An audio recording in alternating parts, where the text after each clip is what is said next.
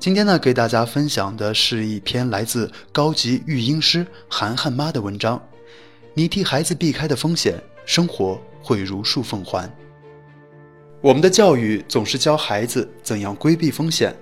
而国外的教育总是教孩子面对风险时应该怎样自我保护。比如，在日本的幼儿园会教孩子遇见地震时应该怎样保护自己。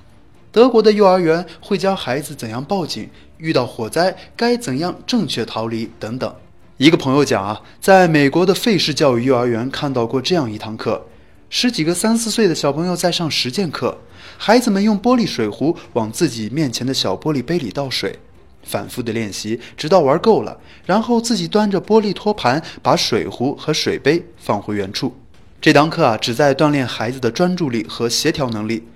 之所以用玻璃器皿，是为了顺便在危险中教育孩子，在遇到类似的危险情况时该如何应对，如何自我保护。而我们的孩子呢？有多少孩子知道危险来临时该如何自我保护？那些被性侵的孩子，那些怀孕而不自知的中学生、大学生，他们的父母可曾对他们进行过安全教育？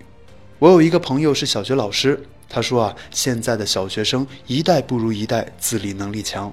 很多孩子不会削铅笔，手工课上不会用剪刀，因为小学老师不可能像幼儿园老师那样代办很多事情。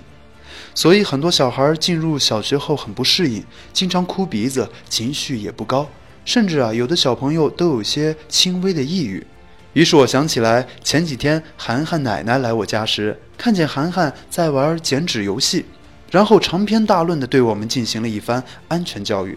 而他强调的重点就是剪刀坚决不能给孩子玩，当然还列举了一些新闻报道的事故。然后我就想到啊，曾经看到过一个新闻报道，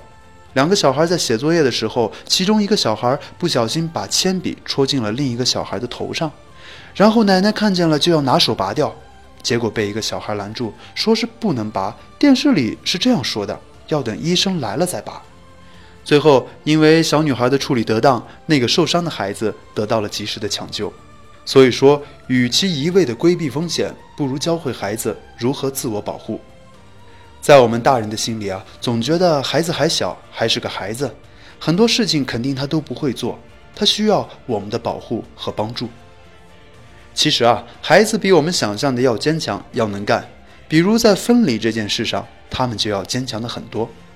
把涵涵放到幼儿园的第一天早上，我一直在惴惴不安中度过，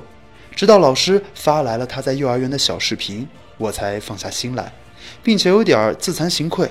因为啊，我发现我竟然不如一个孩子坚强，更没有他那么淡定。龙应台说：“所谓父母子女一场，只不过意味着你和他的缘分就是今生今世不断的在目送他的背影渐行渐远。你站在小路转弯的地方。”而且他用背影默默地告诉你不必追。是啊，孩子总有一天要脱离我们，毕竟他是一个独立的个体。真正的尊重不是被爱、被保护，而是让孩子学会独立，让他从母爱中分离出来。孩子在自我意识萌发期，需要我们该放手时及时放手，这样他们才有成就感，才更加自信。所谓父母，就是不断对着背影，既欣喜又悲伤。想追回拥抱又不敢声张的那些人，既然迟早要习惯孩子离我们越来越远，何不从现在开始就让他学会独立，学会自我保护？